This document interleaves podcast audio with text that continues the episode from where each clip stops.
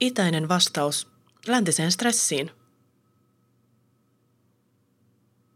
On niin hyvä pysähtyä, osata pysähtyä, valita pysähtyvänsä. Ei niin, että tekemisessä olisi mitään pahaa, mutta täällä ei ole mitään tehtävää. Unohtakaa hetkeksi päivän tapahtumat ja kaikki ne sähköpostit, joihin teidän tulisi vastata, ja syleilkää tätä hetkeä, tätä elämää, jonka pystyy tavoittamaan juuri tässä hetkessä, ja kysykää itseltänne, miltä minusta tuntuu. On tiistainen iltapäivä. Istun ristiistunnassa ja kuuntelen mindfulness-ohjaajan johdatusta meditaatioharjoitukseen. Ympärilläni Lissabonin keskustassa sijaitsevassa meditaatiokeskuksessa kymmenpäinen joukko siististi pukeutuneita 30-50-vuotiaita naisia ja miehiä istuu samankaltaisessa asennossa silmät kiinni. Alkamassa on lounastauon meditaatioharjoitus. Yllä oleva kuvailu on osa Pro Gradu-tutkielmaani, jossa tarkastelen aloittelevien mindfulness-harrastajien kokemuksia stressistä. Työssäni pohdin, mikä tässä itäiset juuret omaavassa, mielen ja kehon yhteyttä vahvistavassa harjoituksessa vetoaa länsimaiseen kuulijakuntaan. Kenttätyöni myötä huomioni tarkentui ennen kaikkea meditaatiosalin ulkopuolelle. Uusliberaalien työmarkkinoiden logiikkaan – sekä sen vaikutuksiin tutkimukseen osallistuneiden henkilöiden arkipäiväisessä elämässä. Mindfulness-meditaatio.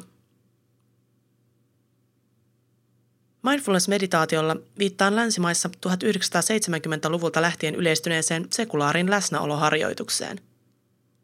Toisinaan se suomennetaan nimellä hyväksyvä tietoinen läsnäolo. Harjoitus opettaa omien ajatusten, olotilojen ja tunteiden tunnistamiseen ja hyväksymiseen. Tavoitteena on, että meditoija kehittää mielen tyyneyttä sekä positiivisia ja negatiivisia tuntemuksia kohtaan. Näin meditoija oppii tunnistamaan haitalliseksi koettuja ajatusrakenteita ja suhtautumaan niihin tyynemmällä tavalla. Meditointia treenataan esimerkiksi erilaisten hengitysharjoitusten kautta – Harjoituksessa meditoija suuntaa huomionsa tarkoituksella ja tuomitsematta käsillä olevaan hetkeen. Moni aloittelija käyttää hyväkseen esimerkiksi meditointiäänitteitä, jotka auttavat ohjaamaan huomiota.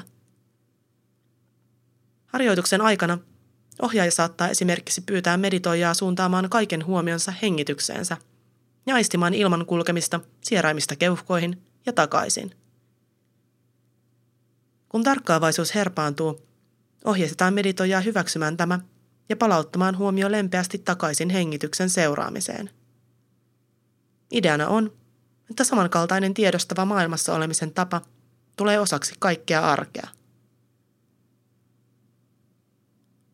Harjoituksen juuret ovat idän buddhalaisessa ja hindulaisessa perinteessä vähintään 2500 vuoden takaa – Laajempaan länsimaiseen tietoisuuteen mindfulness on noussut 1970-luvulta alkaen, jolloin yhdysvaltalainen buddhalaista meditointia opiskellut John Kabat-Zinn rupesi soveltamaan harjoitusta kroonisesta kivusta kärsivien potilaiden hoidossa. Harjoitus tuotti hyviä tuloksia, ja sitä ruvettiin soveltamaan myös muihin terapeuttisiin tarkoituksiin. Kabat-Zinn, jota myös monesti kutsutaan länsimaisen mindfulnessin oppi-isäksi – kehitti kenties tunnetuimman mindfulness-sovelluksen, eli kahdeksan viikkoisen Mindfulness-Based Stress Reduction-ohjelman. Varsinainen mindfulnessin valtavirtaistuminen alkoi 1990-luvulla, kun suuret yhdysvaltalaiset yritykset alkoivat suosia mindfulnessia työntekijöidensä hyvinvoinnin edistämiseksi. Time-lehden helmikuun 2014 kansiotsikolla Mindful Revolution mainitaan myös monesti virstaanpilväksi – jolloin harjoitus tavoitti suuren yleisön. Nykyään mindfulness-perusteisia harjoituksia sovelletaan stressin lievittämisen lisäksi esimerkiksi uniongelmien hoitamiseen, masennuksen ennaltaehkäisyyn ja erilaisiin ahdistushäiriöihin. Harjoitus on suosittu etenkin angloamerikkalaisessa maailmassa, mutta mindfulness-keskuksia on kaikkialla länsimaissa. Ongelmallinen self-help –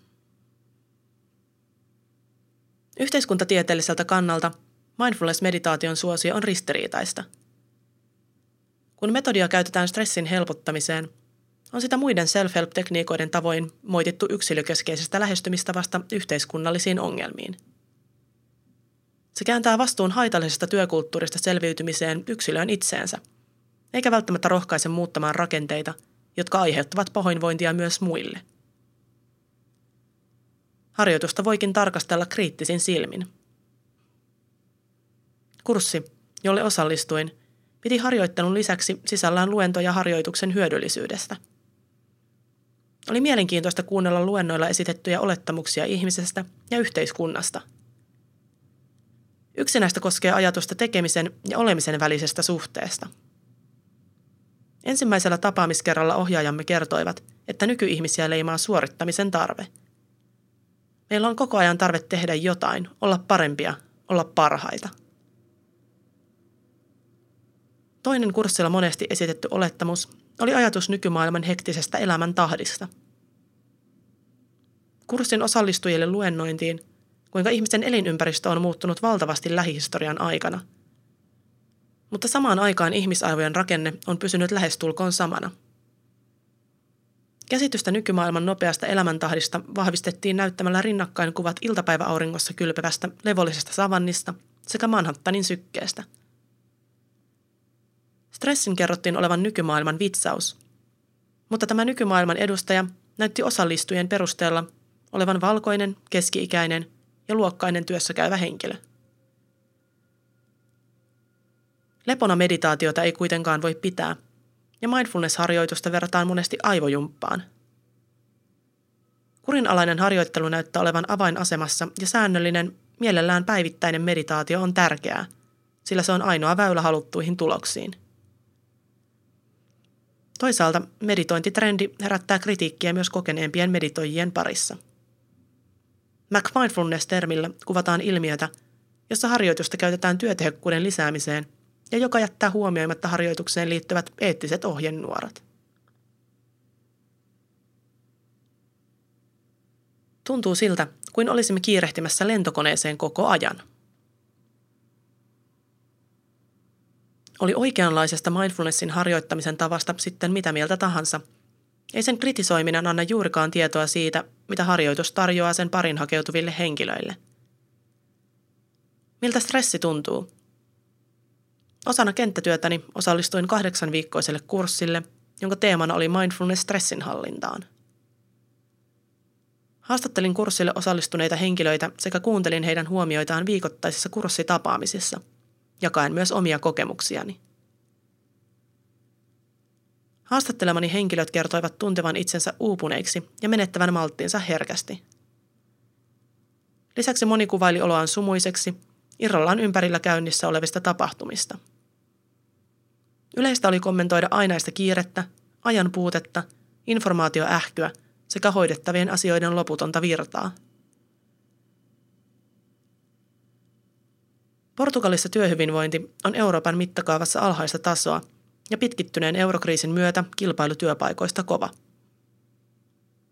Mahdollisuudesta tehdä töitä oltiin kiitollisia, mutta työpaikkojen ilmapiiri vaikutti kertomusten valossa vähintäänkin ikävältä. Ovella on metrikaupalla kandidaatteja, jos sinua ei kiinnosta. Oli 42-vuotias Sonia saanut kuulla esimieheltään kerrottuaan, että hänen työtaakkansa oli liian suuri –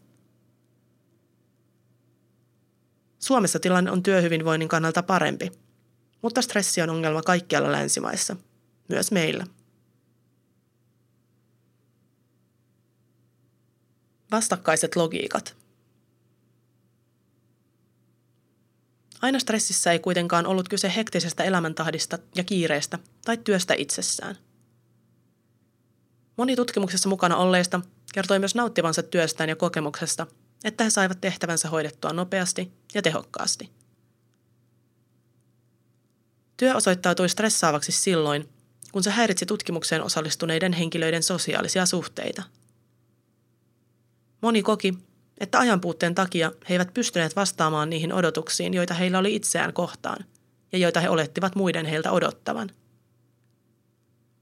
Etenkin naispuoliset meditaatioharrastajat raportoivat, kuinka heitä jatkuvasti vedettiin eri suuntiin – Työnantaja odotti venymistä ja samanaikaisesti omat vanhemmat vaativat huomiota. Lisäksi aikaa olisi tullut löytää omille lapsille ja puolisolle. Mutta sähköposti piippaa kesken viikonlopun vieton ja työasiat täyttävät mielen.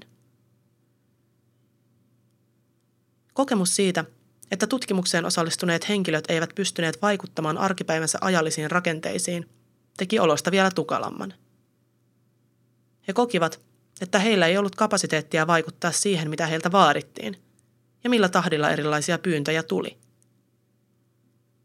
He myös kokivat, että heidän odotettiin joustavan tilanteessa kuin tilanteessa, eikä heillä ollut kylliksi aikaa paneutua niihin asioihin, jotka he itse kokivat tärkeiksi.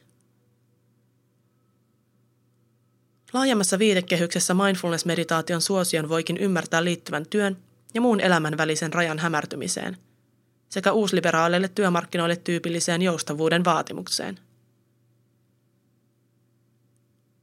Muille elämän osa-alueille valuva työ näyttäytyi Portugalin kontekstissa etenkin naisilla perheen ja työn välisenä ristiriitana. Perheelämä ja työ ovat perinteisesti toimineet erilaisten logiikoiden mukaan – sillä henkilöltä odotetaan eri asioita perheenjäsenen ja työntekijän rooleissa. Uusliberalismille tyypillinen joustavuus haastaa tämän erottelun. Tämä muodostaa haasteen. Jos monen asian yhtäaikaisen tekemisen myötä elämän eri osa-alueilla ei ole selkeää rajaa, miten oikea toiminta määräytyy kussakin tilanteessa? Arvojen uudelleen kalibrointi. koska mindfulness-meditaatiossa opetetaan keskittymään vain olemaan läsnä kussakin hetkessä. Vaikuttaa se lupaavalta vastaukselta yllä oleviin haasteisiin.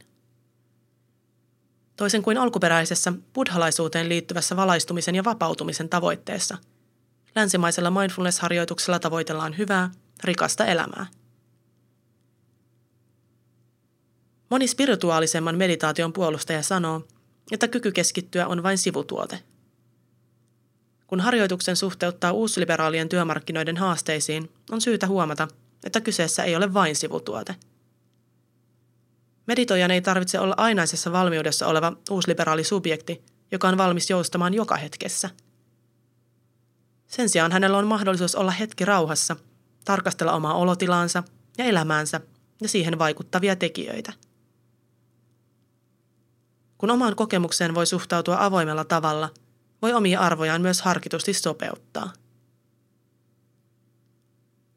Tutkimukseen osallistuneet henkilöt kertoivat, että meditaatio antoi työkaluja arvioida eri asioita ja sitä, kuinka tärkeitä ne itselle ovat. Toisenaan tämä oli hyvin konkreettista, esimerkiksi kykyä keskittyä käsillä olevaan työtehtävään. Toisinaan arvojen uudelleen punnitseminen liittyi puolestaan suurempiin kysymyksiin – Esimerkiksi Sonia kommentoi kurssilla oppimaansa näin. Ymmärsin, että minun ei tarvitse juosta pitkin poikin kaupunkia hoitamassa muiden asioita. Meditaatio mahdollisti antamaan vähemmän merkitystä asioille, jotka hän koki stressaaviksi. Harjoitukseen liittyy silti paradokseja. Kuten haastattelemani henkilöiden kertomuksesta kävi ilmi, heidän elämänlaatuaan heikensi kokemus siitä – että heillä ei ollut tarpeeksi aikaa läheisille ihmisille. Koska mindfulness-meditaatio on hyvin yksilöllinen harjoitus ja vaatii aikaa itselle, ei se välttämättä korjaa alkuperäistä tilannetta.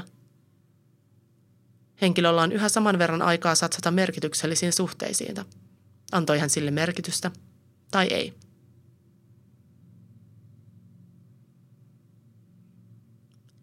Kirjoittaja – Hilja Aunela on kesäkuussa 2017 maisteriksi valmistunut sosiaali- ja kulttuuriantropologi Helsingin yliopistosta. Gradussaan hän tarkastelee länsimaisen mindfulness-meditaation ja uusliberalismin välistä suhdetta. Tällä hetkellä Hilja työskentelee avustajana entisen Etelä-Rodesiaan suuntautunutta brittiläistä lapsisiirtolaisuutta tutkivassa projektissa sekä on osana antropologin ajankohtaistoimitusta.